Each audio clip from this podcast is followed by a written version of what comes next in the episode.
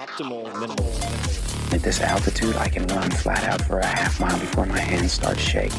Can I ask you a personal question? Now would seem an appropriate time. What if I did the opposite? I'm a cybernetic organism, living tissue over metal endoskeleton.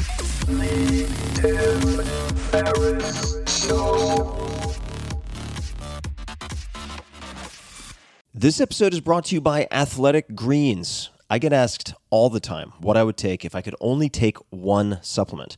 The answer is invariably athletic greens. I view it as all in one nutritional insurance. I recommended it, in fact, in the four hour body. This is more than 10 years ago, and I did not get paid to do so. With approximately 75 vitamins, minerals, and whole food sourced ingredients, you'd be very hard pressed to find a more nutrient dense and comprehensive formula on the market. It has multivitamins, multi mineral greens complex, probiotics and prebiotics for gut health, an immunity formula, digestive enzymes, adaptogens, and much more. I usually take it once or twice a day just to make sure I've covered my bases if I missed anything I'm not aware of. Of course, I focus on nutrient dense meals to begin with. That's the basis.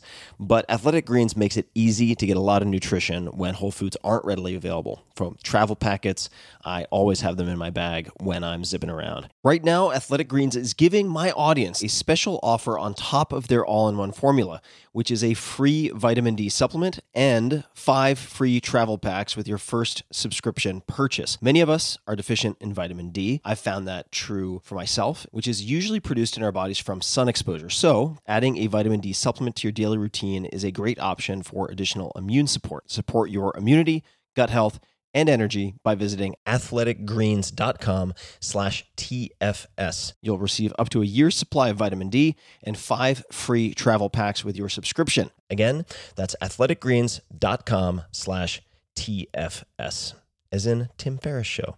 athleticgreens.com slash TFS. With LinkedIn Jobs, we tap into a network of more than a billion professionals to help you find quality professionals quickly and easily for any role you need. Marketing wizards? Found them. Software engineers? Found. That project manager I could never seem to hire? And found. LinkedIn Jobs quickly matches your roles with candidates with the right skills and experience. In fact, 86% of small businesses get a qualified candidate within 24 hours. Post your first job for free and get started at linkedin.com slash acquire. That's linkedin.com slash acquire. Terms and conditions apply.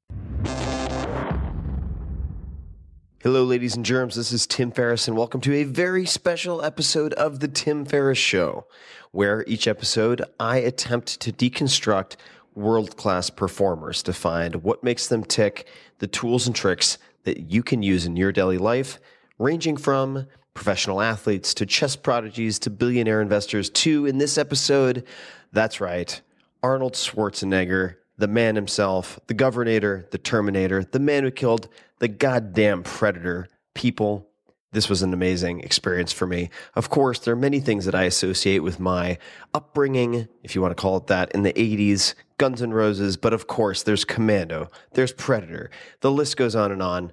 This man is a force of nature, and I had the opportunity, the rare opportunity, to visit him at his home in Southern California at the kitchen table.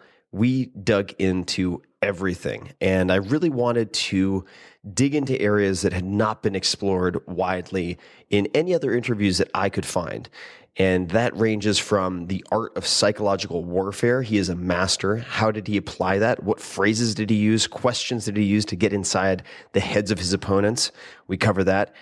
What was his most lucrative movie? I'll give you a hint Twins. How the hell did that happen? Well, there's a lot that goes into the backstory of that. How did he make millions of dollars fresh off the boat before his acting career took off? A lot of people don't realize he was a millionaire before his acting career took off. How did that happen? We dig into it. How did Arnold use meditation for one year and just one year to completely reset his brain and prime the stage for massive success? And of course, mailing cowballs to politicians, but that's just the tip of the iceberg. This was an amazing episode. I want to let you get right into it. The show notes, links, all that good stuff will be found at 4 Hour Workweek, all spelled out, 4hourworkweek.com. Click on podcast, or you can just go to 4hourworkweek.com forward slash Arnold. And without further ado, please enjoy a wild romp through the life of Arnold Schwarzenegger. Kind sir, I wanted to start with a thank you for welcoming me to your house, number one. But number two, I've felt awkward all morning because I don't know how I should address you. And I wanted to ask you how I should address you. Well, you can address me any way you want. You can call me Governor, Governor, Schnitzel, Arnold. Okay. But I think Arnold will, be, will be right. I'll go with Arnold. Yeah. It's it's. I felt like my first year in Japan when I was 15 because I didn't know how to address anybody. Uh, so I figured we could start with uh, a favorite topic. Well, it's become a favorite topic as I've been thinking about this, which is big balls and cow balls and bull testicles. So you've mailed uh, sculptures of bull testicles to people before. Is that right?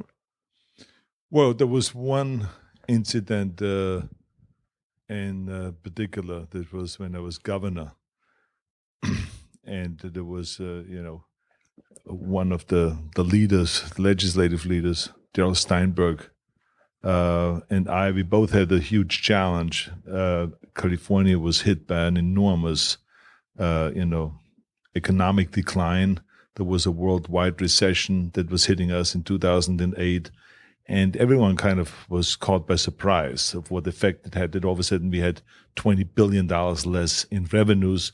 Therefore, we had to make big cuts in education and in various different areas that really hit the vulnerable citizens um, of California. And so when we did the budget, I basically sent him up before we negotiated, you know, a set of balls, and. Uh, and uh, you know, kind of just with a note that say, "I hope you have that when we negotiate the budget, because that's what we both need, but what we all in this building need uh, in order to get this budget done. Because it's not going to be a pretty budget, because people will hate it. They will hate us. You know, they'd be making those cuts, but it's all the money we have, and so uh, he didn't take it lightly. you know. did he take it well or did he take it seriously? No, no, because he took it seriously. He, he kind of like uh, what happened is, is I've like you said, I've done it before, and um, it's kind of things that I do. You know, I do always uh, you know pranks and people and jokes and stuff like that. Uh, but it's always kind of meant with a sense of humor, Right. You know, so it's always when you and I always have this uh, tendency that when things get really intense, and when people start, you know, freaking out, I try to make a joke or something to to lighten things up and just say, look, you know, it- ten years from now we're gonna look at this day and laugh about it. Right now it's very serious, and now we, you know, we have to, you know, really concentrate on this, and we have to do something that we don't feel comfortable. Whatever the situation is, in this case, at the capital This was the situation. It was a terrible situation that we were in economically, and I thought they would loosen it up before the, the legislative leaders come down, uh, you know, to my office and we start negotiating. And it just didn't go very well. I mean, he felt insulted and he felt hurt and he felt, how could I do this and all this stuff, uh, you know. So I said to him, I said, look, I'm sorry, I did not mean it that way. I don't take it so seriously. It was meant to be a joke and stuff like this. So just, just things happen, you know. Now you've you're no stranger to adversity, of course. I mean, you grew up in a very small village in Austria. Uh, you had, I think, uh, the splash toilet, or what was the uh, the nickname for it? The basically a chamber pot. A sponge toilet. Yes, exactly. Uh, and basically, it's it's like an outhouse, but it is in the house. And uh, you know, you sit there, and uh, you know, and you hear uh, maybe a second later after, you know. You go number two, you hear then they plunge, you know. So that's why they call it splash toilet, and uh, and uh, so that was a common thing um, in in in uh, old buildings. Our building was like two hundred and some years old, and um, th- there was, uh, you know, there was no uh, uh, flushing toilet, and there was also no running water in our house where I grew up, and so we had to get basically the water from around hundred uh, to two hundred yards away uh, from a well that we had to pump, and winter and summer didn't make any difference. And we had to carry the buckets of water to our house, to our kitchen, and then it was used very sparingly. We drank from that water, we washed ourselves with that water. There was no shower, so we washed ourselves with washcloth and with, with soap, and there was a whole kind of a, uh, you know, a, a, everyone had their position. My mother went first and washed herself, and um, then it was my father's turn, and then it was my brother's turn. And by the time I w- washed myself, uh, the lavur or that base where the water was in was pretty black, you know, so it was not pretty anymore. I maybe got more dirty Best from drink. the water than, when, than I actually cleaned myself. Good idea to drink first. Make sure Yeah. you sate your thirst But you first. know, the, the, the interesting thing about it was it was, you know, other places had exactly the same situation. We were not the only ones, so we didn't feel like kind of, wow, you know, we we are really growing up poor. As a matter of fact, I never felt when I was a kid that we were poor. I always felt like we were like everyone else because we were surrounded by farmers that had very little money. They had little farms or workers, the working class where workers uh, made actually less money than my dad. And my dad didn't make much money at all because he was a police officer and there was much more the benefits, the, you know, the, the, the pension that you get, in the healthcare and all this stuff, uh, but not much salary, just enough that my mother could buy to buy the groceries and to buy some things and once a year to buy clothes at Christmas time for us or to knit some clothes for us and stuff like that. So, but I mean, there was like the neighbors were living the same way and everyone, when I went to school, all the other kids were kind of in the same boat. And it, which brings up a, a question for me that I've always wanted to ask you related to confidence, because I was looking at, of course, I think your name is almost synonymous with confidence for a lot of people. And people look to you to try to borrow confidence. And that's part of the appeal of a lot of your movies and your successes. But I was looking at a very old photograph of, I think, your first major bodybuilding competition in uh, Stuttgart. I think it was the Junior Mr. Europe. And I looked at this photograph, and what stuck out to me was if we had just looked at the faces, not the bodies, it was so clear to me that you were going to win and that you knew or believed you were going to win. Your face was so confident compared to every other competitor. Where did that confidence come from? My confidence came from my vision uh, because I am always a big believer that if you have a very clear vision of where you want to go, then the rest of it is much easier because you know always why you're training five hours a day. You always know why you're pushing and going through the pain barrier and why do you have to eat more and why do you have to struggle more? Why do you have to be more disciplined? And all of those things become much more clear. It's not like, oh my God, I have to do another, you know, 200 sit ups. It's more kind of like, I can't wait to do another 200 sit ups because that will get me one step closer to have the abs that I need to win that Mr. Universe. And that's my goal. I see myself clearly on that stage, winning the Mr. Universe. I see myself very clearly of getting the trophy, standing there with the trophy, raising it above my head, and having hundreds of bodybuilders around me kind of below me on stage, uh, looking up and idolizing me, including the thousands of people that are watching the event. So that was always my clear vision, and that always inspired me uh, to go all out. And so when I went for a competition, you have to understand, I went uh, from the uh, to the junior Mr. Europe during my time in the military, and so what it took for me to go and to get on that train, uh, Personenzug which was the people's train, meaning kind of like it was not a Schnellzug, that you know, the fast train. It was the slow train that literally stopped in every train station to let workers off and to bring new workers on, and that's what the train was. And so with that, you went to, all the way to Stuttgart because it was the cheapest way of going. Because I didn't have you- much money. And you didn't get hit by any customs officers or anything like that. Well, we, we, we got hit, but I mean, we, we got through it, uh, Right. you know, and, and um, I didn't have my passport because you had to give up the passport when you go into the military, right? So, oh, oh you, you, you, you, you pass. I didn't even have a passport. Passport we got afterwards when we f- were finished with the military. But I mean, so eh, we got through and we got to uh, the Germany, uh, to Stuttgart. And so there was this will there that no matter what it takes, and even if I have to crawl uh, to Germany, that I will be there at that event because that was my shot when I saw the ads about this Mr. Europe Junior competition, Bestgebauter Athlet Europas in German. And, uh, and th- that was my opportunity to really go and to make my first kind of uh, entry into an international competition. And I felt that, um, you know, I can win it.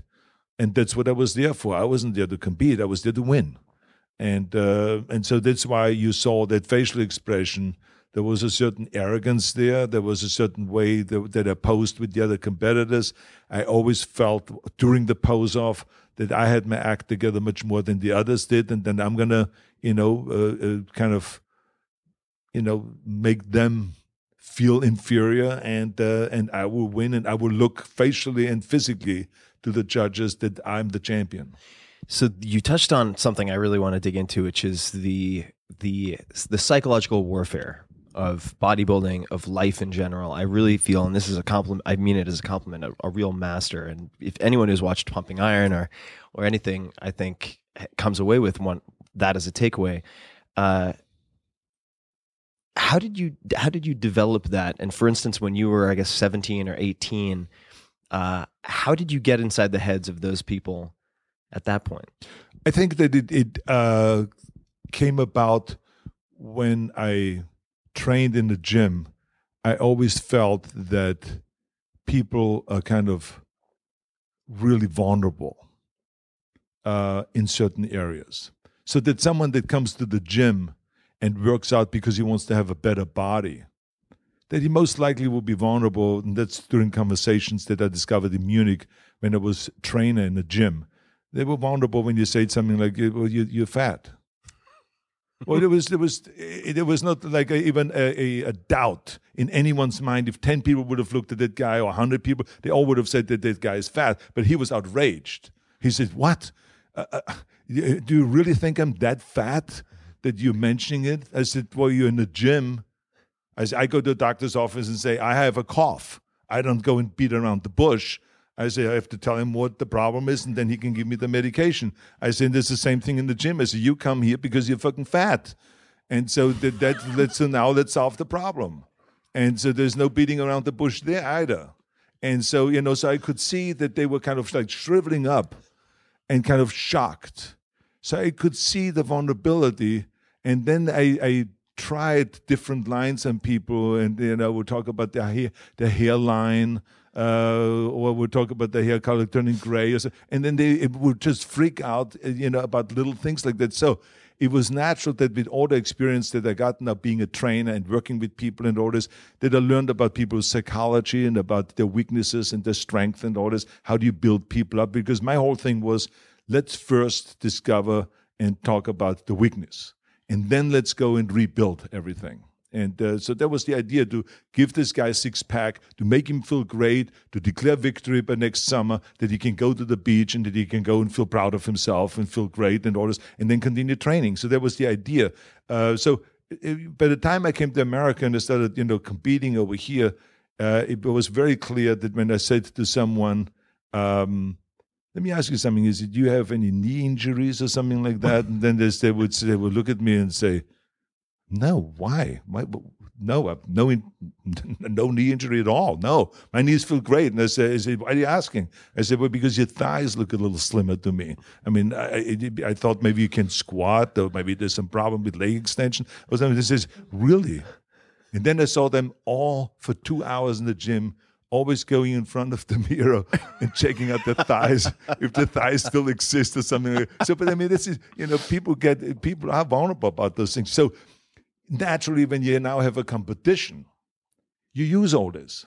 Yeah. And so did they use you ask people were they sick uh, for a while, you know, why did they look a little leaner, or that you know, uh, you know, did you take any salty foods lately? And they say why? I said because it looks like you have water retention. I said you don't look as ripped as you were like a week ago. And so so it, it throws people off uh, in an unbelievable way and they get and they, and, and, and, they walk away kind of like, oh, this didn't bother them at all. But then you you can see, you watch them as they walk around the pump up room, and when you warm up for the competition, and you could see them kind of thinking to themselves, kind of then going to the mirror and checking it out secretly and all that stuff. So you know, it works. So I just slowly developed it because I always felt that sports are not just a physical thing as a matter of fact, I felt that the, the mentality and the mental strength in sports, in the psychology in sports, is much more important than the physical thing because in reality, I mean, I see when I watch a Mr. Olympia competition or Mr. Universe competition or any of those things, you know, they all look pretty much the same, the top five guys. But what makes one emerge is, is the way he acts if he acts like a winner, if he seems smiling, having a great time on stage and all. So I felt, you know, one should use the psychology. One should use everything uh, in as far as food supplements is concerned. Uh, you know, use your best, best, you know, posing trunks. Uh, use, uh, you know, uh, try to use the sun out there and work out in the sun so you get tanned all around. Uh, use the best posing routine. Just really give me a ten of everything. Then you have a shot of winning. And and psychology was definitely part of that. And you developed this this arsenal of uh, intimidation through the the bodybuilding. Did you use that, for instance, uh, in movies, waiting in line to audition against other people who were going into audition, or anything like that? Did it did it, did it apply to to show business? I never auditioned. Okay, never. Uh, it, it was because um, I would never go out for the regular parts because I was not a regular looking guy. So my idea always was, okay, everyone is going to look the same and everyone is trying to be the blonde guy in California, going to Hollywood interviews and then looking somewhat athletic and cute and all this. Uh, okay, how can I carve myself out the niche that is unique that only I have? And so I always felt like really strong about you know, I have to get into the movie business like Reg Park did, or like Steve Reeves, or Paul Wynter, uh, uh, Larry uh, uh, Gordon, and, and all those, uh, uh, you know, all those guys that were in the muscle movies in the in the fifties and sixties. That's the way I'm going to get in there. Of course, you know, the naysayers were right there and they said, well, you know, this time has passed. This was 20 years ago. Uh, you look too big. You're too monstrous, uh, too muscular. You would never get in the movies. So that's what producers said in the beginning in Hollywood. And that's also what agents said and managers. They said, I doubt that you're going to be successful in that because today's idols, I mean, this is not the 70s, Arnold. Today's idols are, you know, Dustin Hoffman, Al Pacino, uh, Woody Allen. I mean, look at this, these are all little guys you know, those are the sex symbols. Those are the hot stars. Look at you. You weigh 250 pounds or something like that. This is, that time is over. And, um, but I felt still very strongly and had a very clear vision that the time will come where someone will appreciate that. And then, sure enough, you know, um, when uh, people saw me on talk shows, they got inspired. Directors like Bob Rafelson, and then you know, bought the script of uh, Stay Hungry, uh, the book of Stay Hungry, and had it written into a script, and then did the movie with me because he believed in me that I had the personality and I had a certain strength and um, a certain kind of a look that would be great on the screen, that the ca- the camera loves me, uh, and all that. And so it worked. I did Stay Hungry. I did then Pumping Iron, the documentary, and uh, you know I did uh, the, Streets of San Francisco, and uh, worked then with Ann-Margret and with Kirk Douglas and the villain. And then all of a sudden, I got the contract for Conan the Barbarian. And uh, bang, there we were, $20 million movie, which today would be a, a equivalent of a $200 million movie.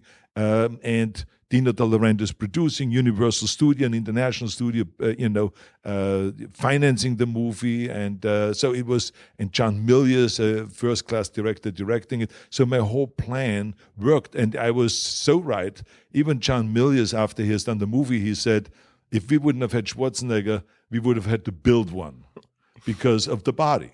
And when I did Terminator, uh, Jim Cameron said if we wouldn't have had Schwarzenegger and we couldn't have done the movie because only because he sounded like a machine was it so believable that he actually played a machine. And that's what where people bought in. When he says I'll be back, it's totally different than when I say I'll be back kind of thing. so so so here was the greatest compliment that the, the very things that they the agents and the managers and the studio executives said would be a total obstacle became an asset and uh, my career started taking off. So the the not auditioning is really interesting to me, and I I knew you were very successful in real estate, but uh, correct me if I'm wrong. You had basically made become a millionaire in real estate before your first movie. Is that right? Not before the first movie, before my career took off. Got it. So I did not rely on my movie career to make a living because that was my my intention. Because I saw over the years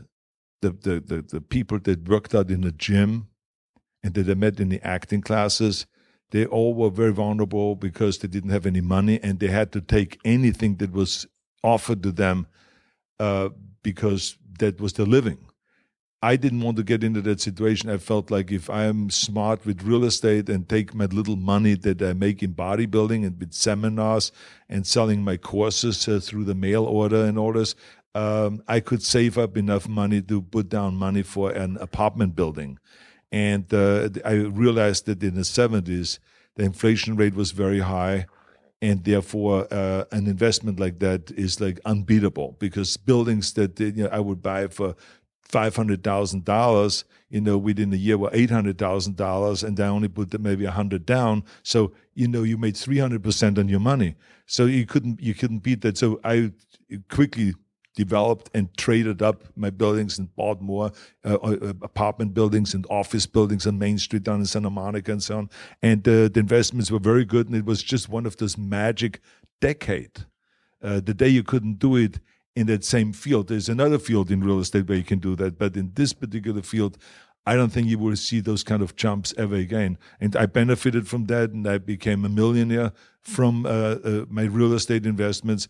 And that was before my career took off in uh, show business, in acting, which was after Conan the Barbarian in 1982. That movie came out. We shot it in 81, and in 82 it came out. So from that point on, my career took off because people saw, you know, that the movie was successful at the box office. Then, you know, I signed a contract to do Conan number two, and uh, you know, then that led to a contract, you know, with. Uh, uh, for Terminator One and then Commando, and it, it, you know then the action genre. Right. Also, there was another fortunate thing. Each of those decades offered something very fortunate that was a little bit beyond my control, but I benefited from that. You know, so that there was the action genre that all of a sudden took off in the '80s with Stallone and Van Damme and uh, uh, all those guys uh, coming in. Uh, really was terrific, and you know our salaries went. You know, mine I got like a million dollars for Terminator 2. And then all of a sudden, by the end of the decade, I made $20 million. That's incredible. And uh, so, so I wanted to talk about the mail order for a second because that was done with, with Franco Columbu? Or? No, the, the, the uh, with Franco Columbu, who, for those that don't know, is a European, was a European champion in powerlifting and uh, also a boxing champion, and then became a bodybuilding champion and then he, I brought him over here with uh, Joe Weider's help uh, to train with me here in America. But at that point, there was no money in bodybuilding. That's a key thing that everyone has to understand. Unlike the day where the top bodybuilding champions make millions of dollars, in those days there was no money in bodybuilding. And so when we didn't have enough money, we literally had to go to work. And so Franco and I, since Franco's talent was to be a bricklayer, and a very skilled bricklayer, uh, and learned that in Italy and in Germany. Uh, we were able to go and start thinking about the idea of putting an ad in the LA Times, creating a company and calling it European Bricklayers and Masonry Experts, uh, marble experts, building chimneys and fireplaces, the European style. And this was also a time where everything that was European was huge in America. So we benefited from that, you know, Swedish massages and everything had to be kind of a foreign name or Japanese this and this. So Europe and uh, Japan and all these uh, uh, places, you know, were used, the, the, names were used because for some reason or the other people just thought that was better. And so we used that in the ad and we put the ad in the paper and literally a week later, we had the big earthquake uh, in in Los Angeles, and I mean the chimneys fell off the, the, the apartment houses and all this stuff, and the, it cracked walls and all this. And so Frank and I, we uh, as a matter of fact, one of the friend of ours' wife, who was very smart and she worked in a supermarket, um, she did uh, answering the phones and calling people back and all this uh, just to make sure that our English doesn't get all screwed up with the, talking over the phone and all this. And uh, and and so she gave us then the addresses, and then we got to do the estimates. And I was kind of like set up to be the math genius, and that figures out the square footage, and that Franco would play the bad guy, and I play the good guy. And so we would go to someone's house, and then someone would say, "Well, look at my patio; it's all cracked. Can you guys put a new patio in here?" And I would say yes, and then I would run around with the tape measure, uh, but there would be a tape measure with centimeters, and no one in those days could at all figure out anything with centimeters. And we would be measuring up, and I say, "What is this? Is you know, uh, four uh, meters and uh, 82 centimeters," and they had no idea what we were talking about. And this is so much, and then we would I'd be writing up formulas and the dollars and amounts and, and, and square uh, centimeters and square meters and all this stuff. And then uh, I would go to the guy and I said, "Well, uh, I said um, it's five thousand dollars." And the guy will be in a state of shock. And he says, It's $5,000. I said, This is outrageous. I said, I mean, it, it, I didn't think that this. I said, Well, what did you expect the, the, the basis? I thought maybe it's like two, $3,000. I said, But 5000 He says, I said to him, I said, uh, let me talk to my guy. I said, because he's really the masonry expert. I said, but I can beat him down for you a little bit. Yeah, let me soften the meat. And then so I will go over to Franco and we will start arguing in German. You know, das ist eine Schweinerei, du kannst nicht so viel verlangen, das ist ein Blödsinn, wir arbeiten hier in America. And this will be going on and on. and he will be screaming back at me in Italian and some, some stuff. And then I will be, uh, then all of a sudden he calm down and then we'll go to the guy and say, Phew. okay, here it is. I said, I could get him as low as three thousand eight hundred dollars. I say, "Can you go with that?" And he says, "Thank you very much." He says, "You know, I I I I really think that you're a great man." And blah blah blah and all this stuff. I say, "Okay." I say, "Give us half down right now. We go right away and get the cement and get the bricks and everything that we need for here, and we can start working." I said, "On Monday." And the guy was ecstatic. He gave us the money. We immediately ran to the bank, cashed the check uh, to make sure that the money is in the bank account. And then we went out and got the cement and the, the wheelbarrow and the, all the, the stuff that we needed and uh, and went to work. And so we worked like that for two years. I mean, very successful. As a matter of fact, on the end, we had uh, various different jobs where we employed like 16 different bodybuilders all the laziest bastards that you can ever hire, but never the, because they all were interested in working outdoor and getting a tan at the same time for their bodybuilding competitions. they were not interested in working. but anyways, we all had a good time. We all made money, and uh, you know, and this is actually then. I did this until I started my mail order business, and then that became the new source of extra income, so we could afford everything, and then save also some money and so on.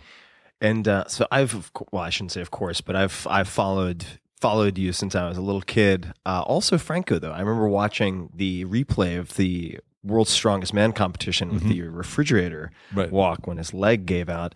But I was always impressed by how uh, how strong he was for his weight. I mean, I think he deadlifted more than 750 pounds at less than 190 or something like that. Well, he did with uh, 730, he did like five reps. That's just yeah, so I mean, it was like. Uh, And how? Uh, what are the reasons the two of you have remained uh, remained friends for so long? I think we both come from Europe. Uh, I think we both were struggling in the beginning. I met Franco the day of the Mr. Europe Junior competition. That same day, he won the powerlifting championships in the lightweight category. And uh, so he was up there on the stage getting his trophy. I was up there on the stage getting my trophy. And then the category of bodybuilding championship of the world past 18 years of age, uh, which what they, they call the senior division, but it was not really senior what they consider now here senior, being over 45 or whatever it is. But I mean, then it was just someone that was older than 18. Um, he was up there, the winner on stage. So there was all three of us on stage, and then you know uh, Franco worked out in Munich. And I said to him, I said, uh, I want to come to Munich. I want to work out in Munich um, after the military is finished. And uh, and you know Franco said, well, you know I'm I'm there. If you ever come, he says, let's work out together. And I told him that I admire powerlifting, that I do powerlifting and weightlifting and bodybuilding, and I want to work out with him and get stronger. And so when I basically moved to Munich, uh, Franco was one of the first guys that I went uh, uh, to see and ask him if he wants to be my training partner. Now, Franco didn't train as much as I did at that time. Uh, so I used several training partners, but Franco was one of them. And we just developed a really a great friendship because he was a foreigner in Germany. He was a what they call a Gastarbeiter, and so I was considered a Gastarbeiter. You know, I mean, a, a, a kind of a guest from the outside, from Austria, coming to Germany, and uh, you know, we developed a really close relationship. So we trained for two years together. He helped me with the powerlifting. I helped him with the bodybuilding, and then uh, by 1968, I moved to California, and I convinced Joe Weider then to uh, give Franco a, a airline ticket bring him over here that he will not regret it. That he is really what I am in bodybuilding, except in the short uh, man uh, category, the champion. He's like the ultimate. I said, there's no one better. And he's a great strong man. I say he bends steel bars and blows up hot water bottles and breaks wood and steel and everything. I said, he's a crazy guy. I said, his tremendous power. I said that if he has this sunshine here and the training equipment and the food supplements, I said that he will blow everyone out of the water. I mean, it would just, it would be unbeatable. And that's exactly what happened. Franco came here in 1969 and we trained together and he won every championship after that. He won mr universe and mr world and then eventually uh, even mr olympia after I, I, retired. And we always worked that together. We always were very good friends and very supportive and everything and uh, even day, and i'm very proud of him because he spoke no english. Unlike me who spoke a little english he spoke absolutely none and he went then and passed the entrance examination to the chiropractor college and uh, went and, with me to take some classes at the community college and uh, got his English better and his, his command over the language. Then passed the, the entrance examination at the chiropractor college, and then become became a chiropractor and passed his board the first time.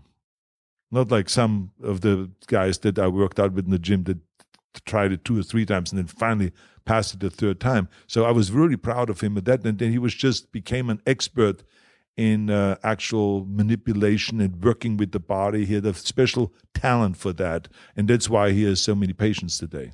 I remember uh, watching his just catastrophic leg explosion on on video, and then he's calmly laying on a stretcher, and he says, "Well."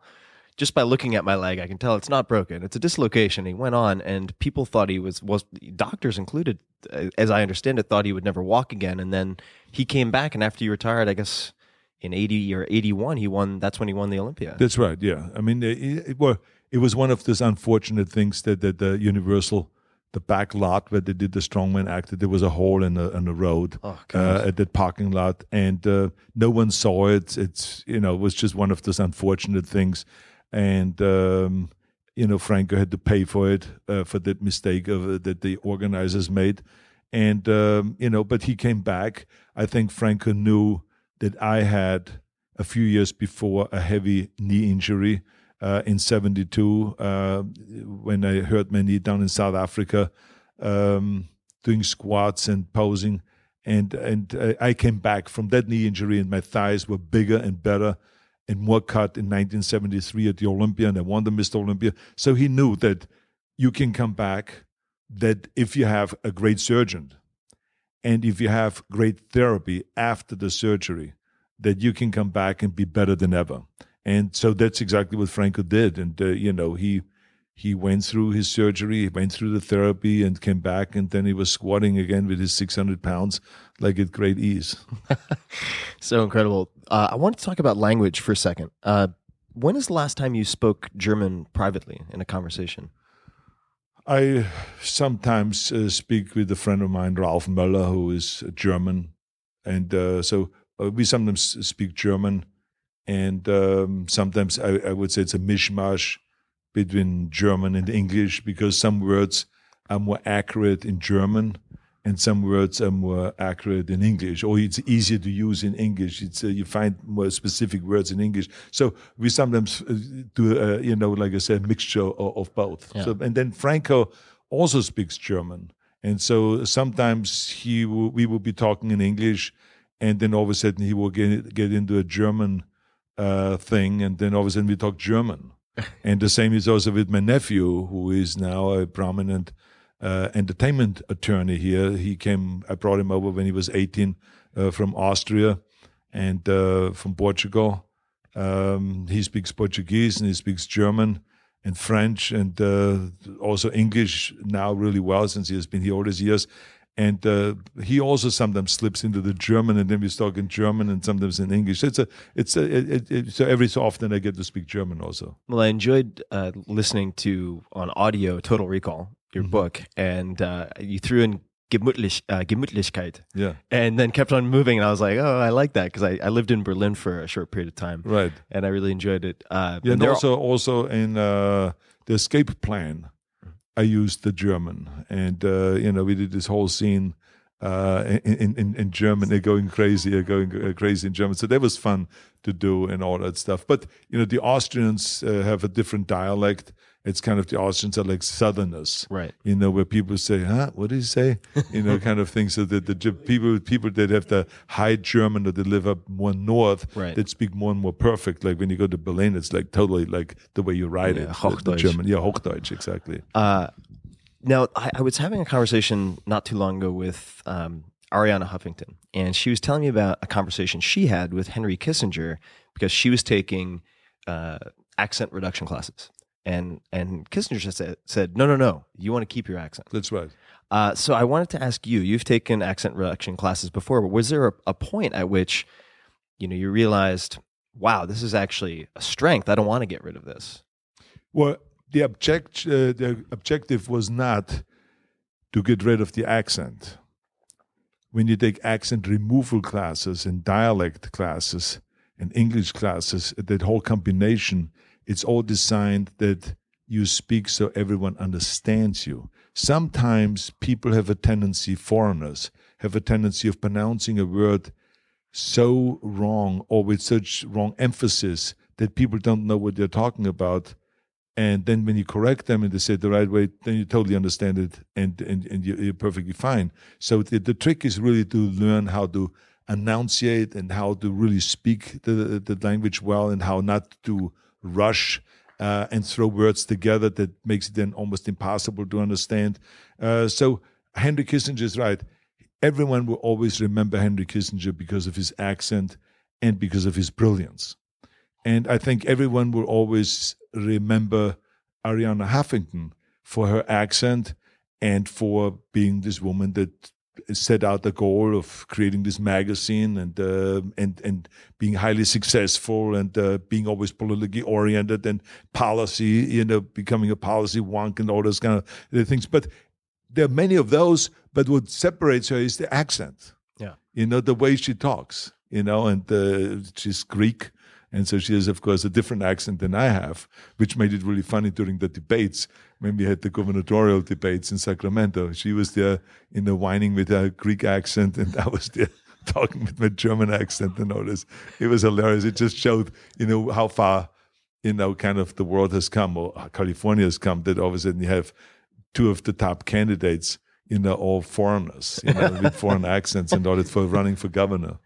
So, so the I've been very fascinated to look at your your film career and hear the story of of twins. So I was hoping maybe you could tell us the story of twins, how twins came together, and how you guys structured that deal because I didn't know anything about that. Uh, Well, twins came together because I felt very strongly that I had a side of me that is a very humorous side.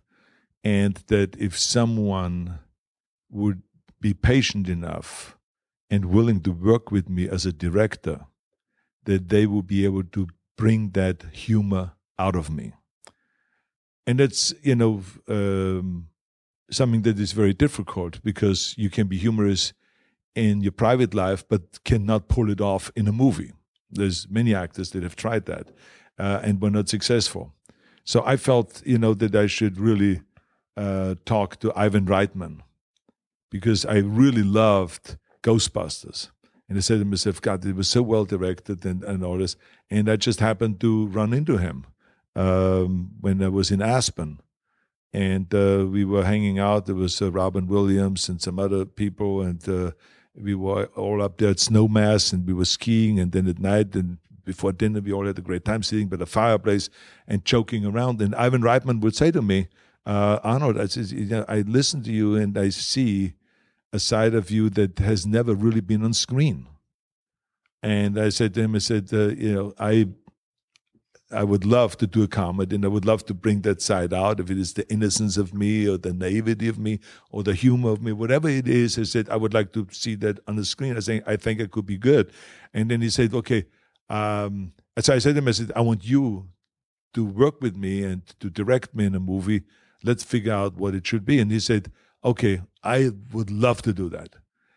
I'm going to go home after Christmas, after this vacation, and I'm going to look into uh, and develop a bunch of ideas. And then uh, you and I get together and then pick the, the one that we like the best. He developed uh, immediately, within a short period of time, a bunch of ideas. I think there was five ideas. And the one that we both liked the most was called uh, The Experiment, which then became Twins. Experiment we didn't like because of my German Austrian background, so we thought that it would be better to call it Twins. And um, uh, and we developed that project, got it written. I came up with the idea then of uh, Danny DeVito that it shouldn't be just someone that is acting totally opposite of the way I am, but it should also look physically totally opposite of the way I am. And uh, Ivan loved that idea. And then we went after Danny DeVito. And I remember we sat in the restaurant and we made a deal on a napkin and wrote down, you know, this is what we do. We're going to make the movie for free. We don't want to get any salaries, and we get a big back end. And they, Ivan should take this deal and with the agent to the studio. And he took it to Tom Pollock, who was then running uh, the Universal Studio. And um, Tom Pollock said, "This is great. We can make this movie for, you know, sixteen and a half million dollars if this if you guys don't take a salary, um, and you get a big back end." We're going to give you 37% of whatever it was uh, together, between Danny, Ivan, and me. And, uh, and we worked out the percentage of what our salaries are. So whatever Danny got at that time for a movie versus what I got for a movie and versus what Ivan got for directing. So we worked it out percentage wise, and that's how we ended up dividing up the part amongst ourselves. And let me tell you, I made more money on that movie than on any other movie and the, the, the gift keeps on giving. it's, just, it's just wonderful. And, uh, and, and, and I remember Tom Pollock, after the movie came out, he said to me, he says, all I can tell you is, he says, this is what you guys did to me. And he bent over, he turned around, bent over, and he pulled his pockets out and he says, you fucked me and cleaned me up. he said, so it was very funny. He says, I will never make that deal again. that was funny. But anyway, so the movie was a huge hit. It came out just before Christmas. And throughout Christmas and New Year, it made every uh, day uh, three to four million dollars and uh, which in today's term it will be, of course, you know, double or triple. Uh, but it was just huge, and it just went up to 129 million dollars domestically, and uh, I think worldwide it was like a 300 and, uh, 260 million dollars or something like that. So it was really very very successful. And it, like I said, it uh, it ended up costing I think around eighteen million dollars the movie. Amazing, so amazing. Now you know I was when when I hear a story like that, I think of the deal that George Lucas did for Star Wars, where the studio's like, ah, toys, whatever, sure, yeah, you can have the toys. and then right. they probably felt very much the same way. They're like, wow, we're not going to make that mistake again. That's right. Uh, now you have um, a new film. Uh, you have several, but Maggie, and uh, I'd love to, for you to tell people about it. But I was also curious maybe you could comment on this, but in this day and age, why why you don't say finance an entire film yourself or crowdsource all the financing yourself, so you're the only, uh, not necessarily the only producer, but you're the the sole owner of that film. Yeah, I, I for some reason or the other um, always felt that I should keep the two apart, and I should not invest and uh, put money into films um, this is a whole other business to be in to finance movies. And um, I think that uh, you know my strength is to be a performer. I think there's people out there that are very good in financing movies and raising money for movies, or people that run studios and all this and I let them do their job, what they're doing. I do my job, what I'm doing, and this is why I just never did that. Uh, it's it's something else if someone has a great idea to do a documentary or something like this and says this costs two million dollars. Uh, you know, can you help us with this? And I feel passionate about it. Like for instance, uh, you know, a Brooklyn Castle. You know, if someone would have come to me and said, uh, "Hey." Uh, here's a, a, you know documentary we want to do about after school programs in inner city kids. I said, wait a minute, these are two things I'm very passionate about. I love playing chess, which is what it's all about, right? The, the documentary, uh, how kids in the inner cities play chess and how they become smart and how they stay off the streets, therefore not get into trouble with teenage pregnancy and the juvenile crime and all those things. And they have adult supervision and they, uh, you know, they get confidence. And there's a kids that are 70% of them are below the poverty line. So that's a great story, and it is something that both of them, chess and inner city kids, after school programs, they feel passionate about. So I would have put money into that. Um, and I wouldn't have been in it. I would have just you know done it because I think it's a story that ought to be told. And uh, so things like that is something else. But in my own movies, I don't know. I never felt comfortable with that idea. Keep them separate. Yeah. You know, now that I think about it, I, I do a lot of investing in startups, and sometimes people ask me, why don't you start your own startup? And I basically give them a very similar answer. it's like, no, I'm already heavily concentrated. I'd like to keep the two very separate. That's right, yeah. So I'm glad you brought up um, Brooklyn Castle. So a friend of mine was was interviewed on this podcast named Josh Waitzkin. He was the basis for Searching for Bobby Fischer, so Uh-huh. very well known as a chess player. And uh, I've heard you talk about the, I think it's the 3 to 6 p.m. is the danger zone. Uh, and I'm on the advisory board for DonorsChoose.org and a number of nonprofits related to education. Why are you so passionate about after school programs? Uh, because I felt that when I grew up, even though we were very poor, but I had someone there 24 hours a day for me to improve, to learn, to do sports, and to get attention, and to get the love, and to get the discipline. It was tough upbringing, uh, but it was a combination of you know great discipline um, and also uh, love.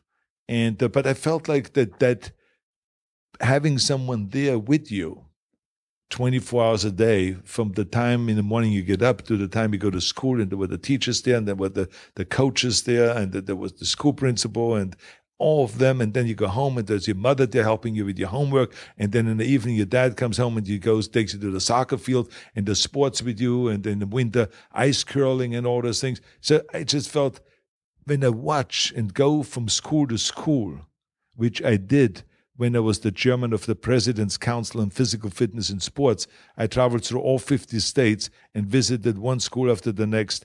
And I always at three o'clock, I felt like these kids are going out there. And then I saw half of them standing around in front of the school and then wandering around. The other half were getting picked up. And I said to myself, what happens with those kids out there? And the, the, the teachers or the principal will always say, is, well, you know the problem today is is that so many parents are working both of the parents are working and they don't have really the ability to pick up their kids from school and what happens is a lot of these kids then get into trouble you know and so then i started looking into it the idea of after school programs and i and i saw that there are after school programs around but they're not really well organized and so I stepped in. I started after school programs here in Los Angeles. We very quickly then spread them all over California and then all over the United States. And now we're in like 13 or 14 cities uh, all over the United States, including we're in Hawaii. And, um, and they have been really beneficial. And we even passed an initiative in California uh, 2002, which was the After School Education and Safety Act that provides an additional $500 million for after school programs in California. And because of that, which started going into effect in 2006, from that point on, now every high school and middle school in California has after school programs. And then also churches and other organizations that are not connected with the school can also get money for after school programs uh, so they can have their after school programs. So it really has uh, become one of my passions. And it's it's just simply like i said i had that upbringing i had the attention 24 hours a day and it helped me to be who i am. And i felt bad for the kids when they don't get an equal shot because the only way you can be successful is if you really get this kind of attention. And if you don't get kind of in the situation where you float around on the streets then you get involved with gangs and with drugs and with with violence and uh, and and you know like i said teenage pregnancy and you commit juvenile crimes and uh, you end up in jail. It doesn't serve anybody and it costs the community a lot of money. And the way i got republican support for that in California and had them endorse my initiative was because I showed to them that for every dollar we spent, we save three dollars down the line. And so, from a fiscal point of view, they endorsed it, even though they don't like the you know the nanny state thing and to have government step in and do the job for parents.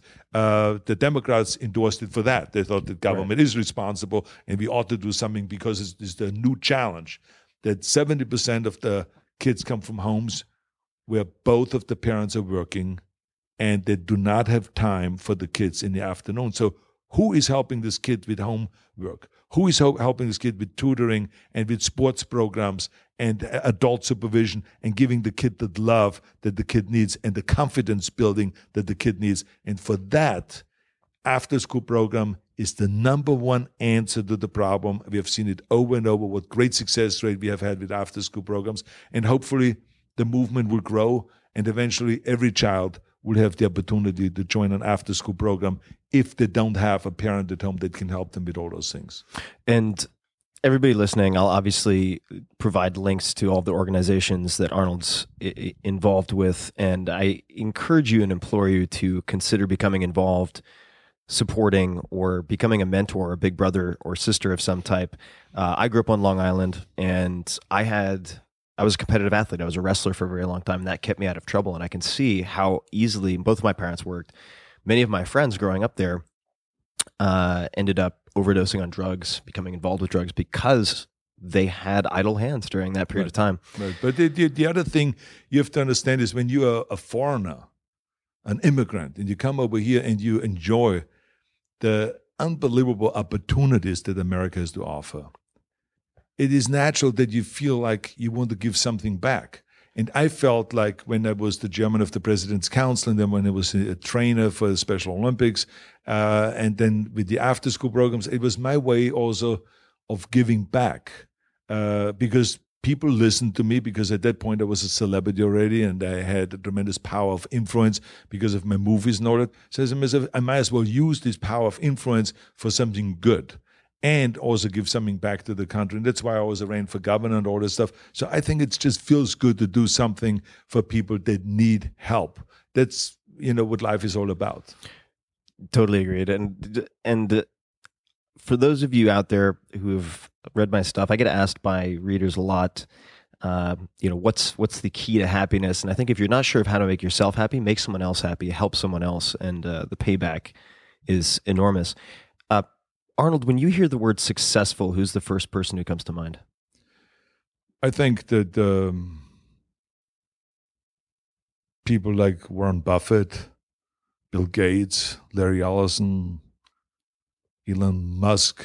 I mean, people like that, right? Because it's it's the first thing that you do think of when you, hear about success, that, that that are really worldwide known for their success. But then there's another, there's other layers. You know, like for instance, you know, you cannot avoid someone like uh, Nelson Mandela, who uh, showed to the world about forgiveness and showed to the world about tolerance and inclusion.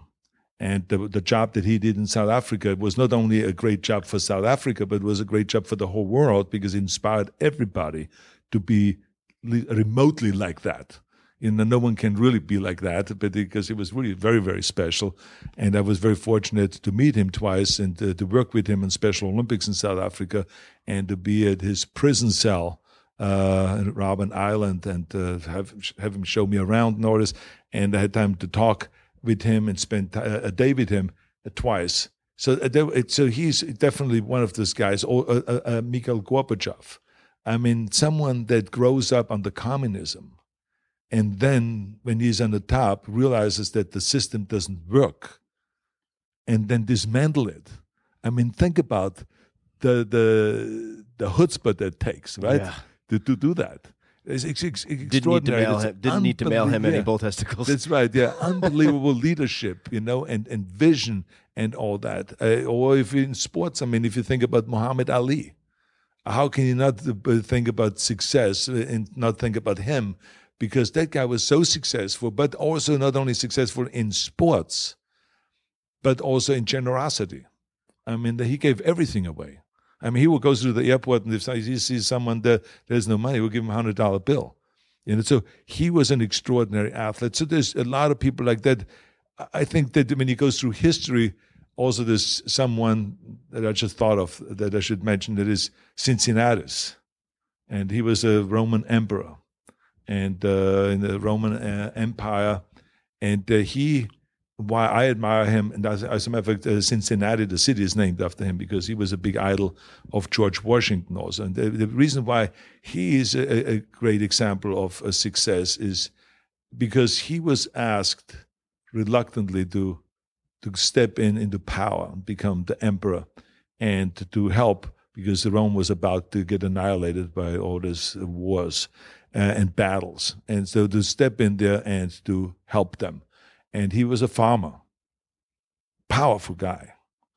And he went, took on the challenge, took over Rome, took over the, the, the army, and um, won the war. And then after he won the war, he has felt that he has done his mission why he was asked to go and be the emperor. And he gave the ring back and went back to farming. And he didn't only do this once, he did it twice. they went back later on to him once again.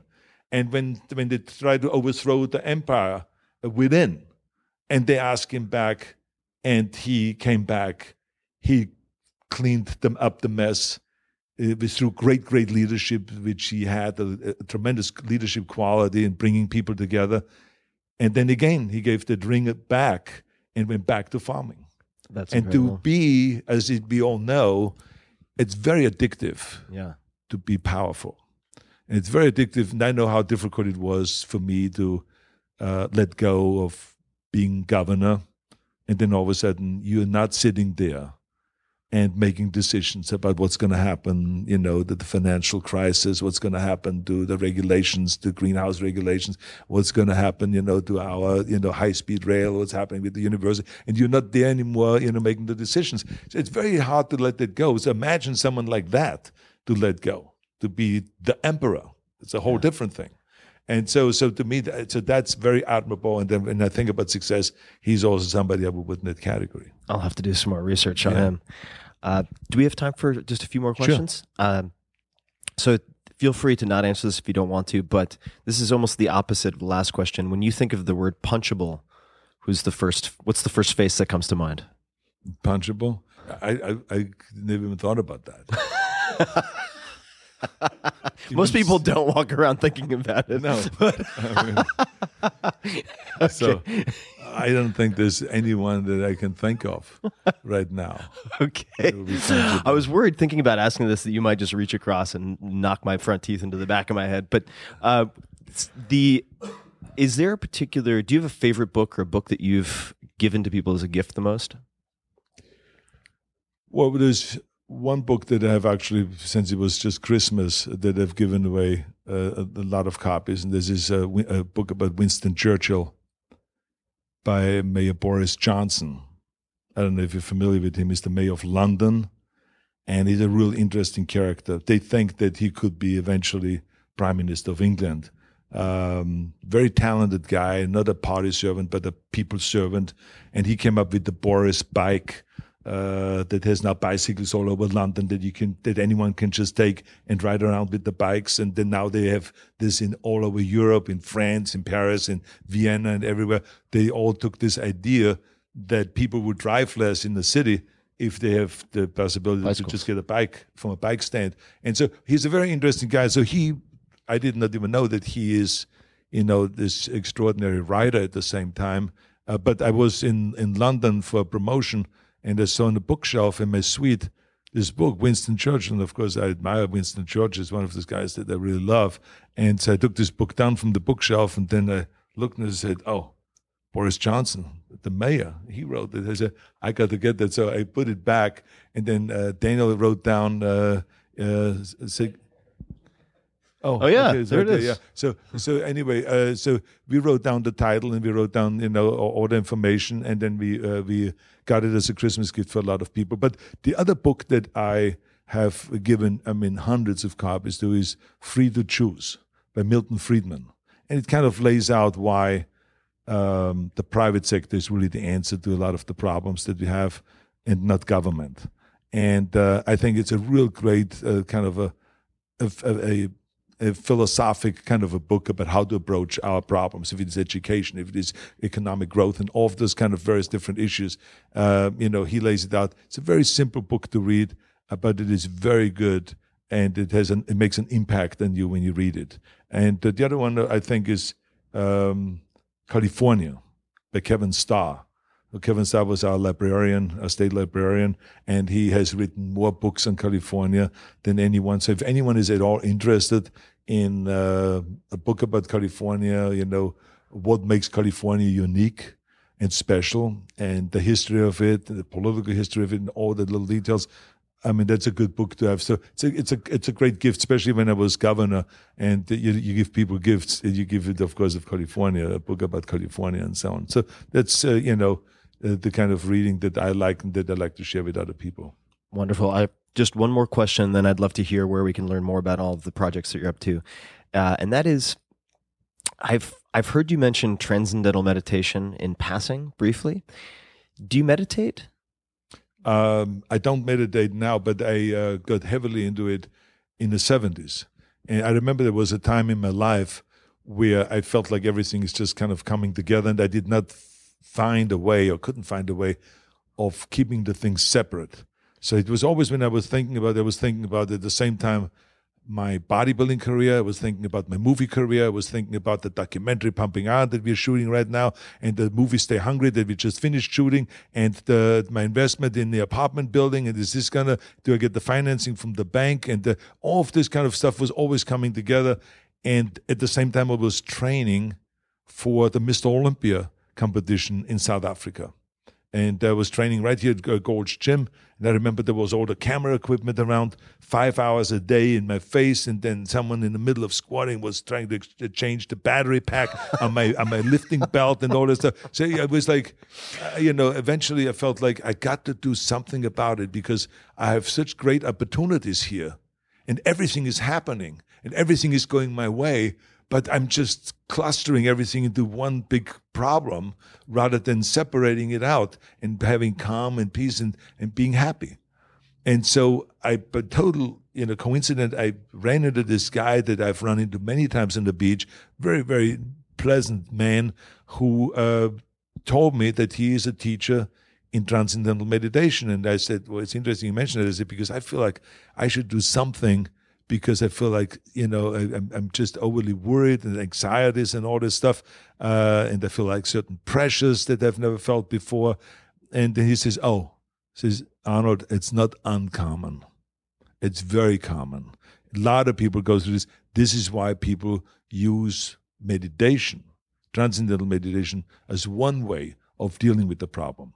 And he was very good in selling it because he didn't say it's the only answer. He just is one of many.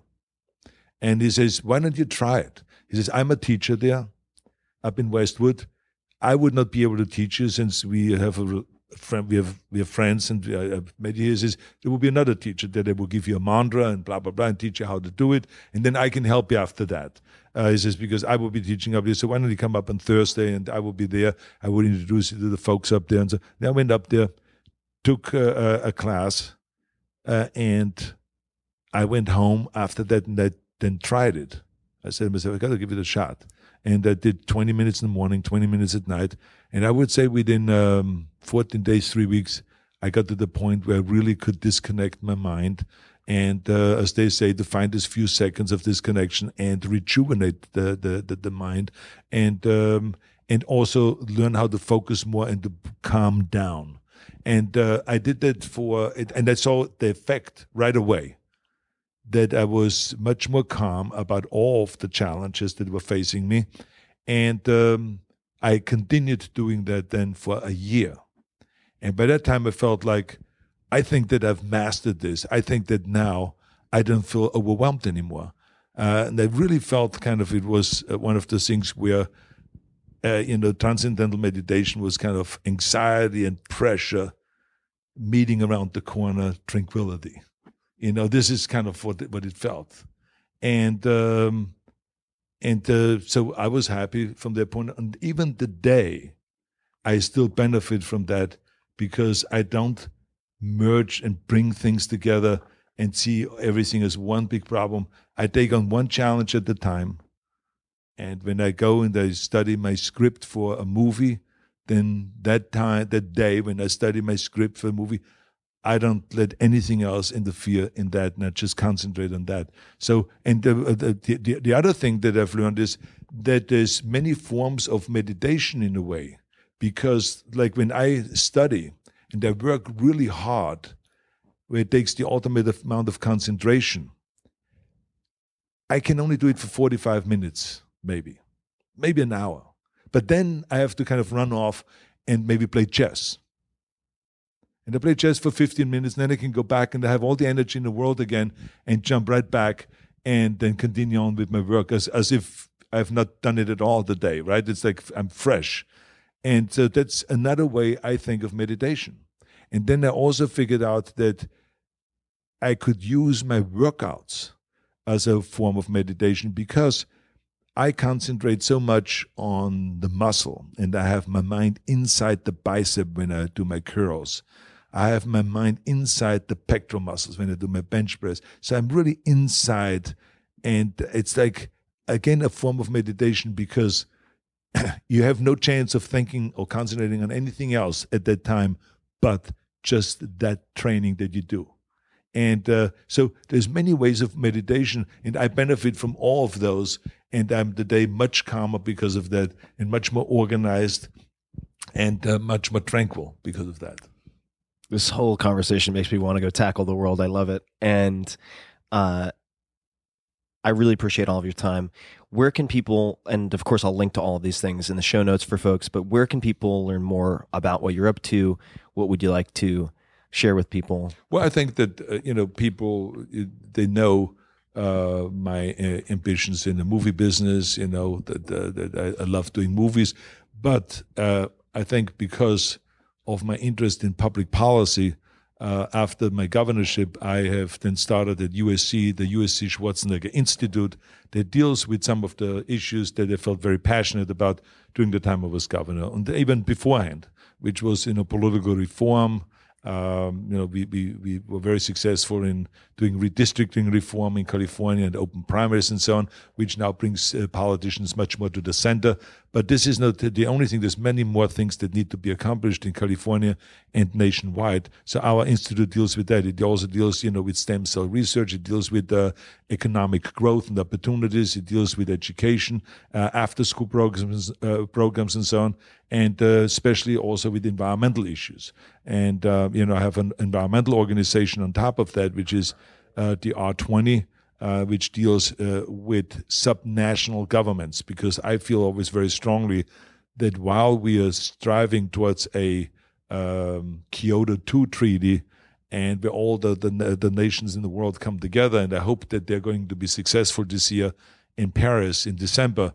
Um, I at the same time want subnational governments like California and, and other states and other provinces and cities to uh, set their own goals and not to wait just for this treaty, but to have the from the top down approach, which the international treaty will be, and from the bottom up, grassroots level approach from the bottom up. Because when those two meet, then we really create critical mass. That's what it's all about. So I want to continue pushing towards a renewable energy future. It is my crusade. It's as much a crusade as my fitness crusade was for the last 45 years and we've been pretty successful with that. Uh, so I hope that we're going to be successful with that too. But it does need everyone to buy in and everyone to participate. And that's why I go around the world and give speeches on environmental issues and try to bring countries together, make sure that this year it will be a huge success. But at the same time, have subnational governments set their own goals and do exactly what we did in California. In California, we didn't wait for Washington. We didn't wait for a UN treaty or anything like this. We set the goal of reducing our greenhouse gases by 20%, by 25% by the year 2020 and 85% by the year 2050. We created the million extra solar roofs in California. We lowered the fuel standards here. We set the goal to, to up the renewables from 25% to 48% by the year 2020. So these are all things that we did. Uh, we didn't wait for Washington, and so we want other states to do the same thing. And luckily, California showed great leadership, and now we see other subnational governments doing the same thing. And that's regions20.org? This is R20, yeah. Regions 20. And uh, people can find you on Twitter at Schwarzenegger. That's right. Wonderful. All right. Uh, is there anything else that uh, that you'd like to mention before we close out? Uh, yeah, uh, Omaze. We're doing another fundraiser uh, with Omaze, and uh, the last time we did for the after school programs, which we talked about earlier, uh, do fundraising all the time because they always need money, and for every dollar we can sit, you know, send more kids to after school programs. So uh, we're always raising money. So the, the last time we had a tank uh, drive and, and, and destroy things. Amazing, things out. amazing Exactly, video. Yeah. Yeah, there's a model tank right there behind you. Oh, yeah, and there this is. is so the, the big tank, the real tank, M47 from my military days. It's the real tank. So we basically, you know, whoever won the bid came out and you could sit with me in a in a uh, in the tank, and then we crushed things together: pianos, toilet bowls, uh, living rooms, and everything that that, that he picked. We just destroyed, and we raised over a million dollars from that, which was really great. And we had a lot of fun at the same time. This time, instead of you know destroying things with the tank, we blow things up. So this will be the new fundraiser, which we were going to start, uh, I think, in very soon, as in February, as a matter of fact. So that's another thing that I'm doing is always raising money for the after school programs. And is the is the link going to be the same as the last? Yeah, it'll be omaze.com slash Okay, omaze.com slash Arnold. I'll put that in the show notes as well. Sir, Good. thank you so much for the Thank time. you very much. This has Thank been you. wonderful. Thank you. Until next time, thank you for listening, folks. Thank you for listening to this episode of The Tim Ferriss Show. I will be putting links to all the books mentioned, resources, websites, etc. at 4hourworkweek.com forward slash Arnold.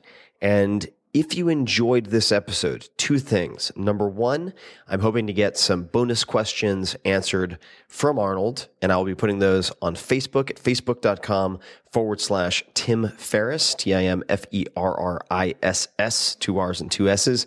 And if you enjoyed this episode, there are several others of mine that I think you will love. The first is with Tony Robbins, of course, advisor to people like Andre Agassi, top hedge fund managers, Bill Clinton, Serena Williams, the list goes on and on about his morning rituals and routines, among many other things. Just go to 4hourworkweek.com forward slash Tony to check that out. And then my vote for the most interesting man in the world in real life is Kevin Kelly. And if you don't know who he is, or if you have heard the name before, either way, this is an incredible three part episode. You got to check it out. It is 4hourworkweek.com forward slash Kevin. And until next time, thank you very much for listening.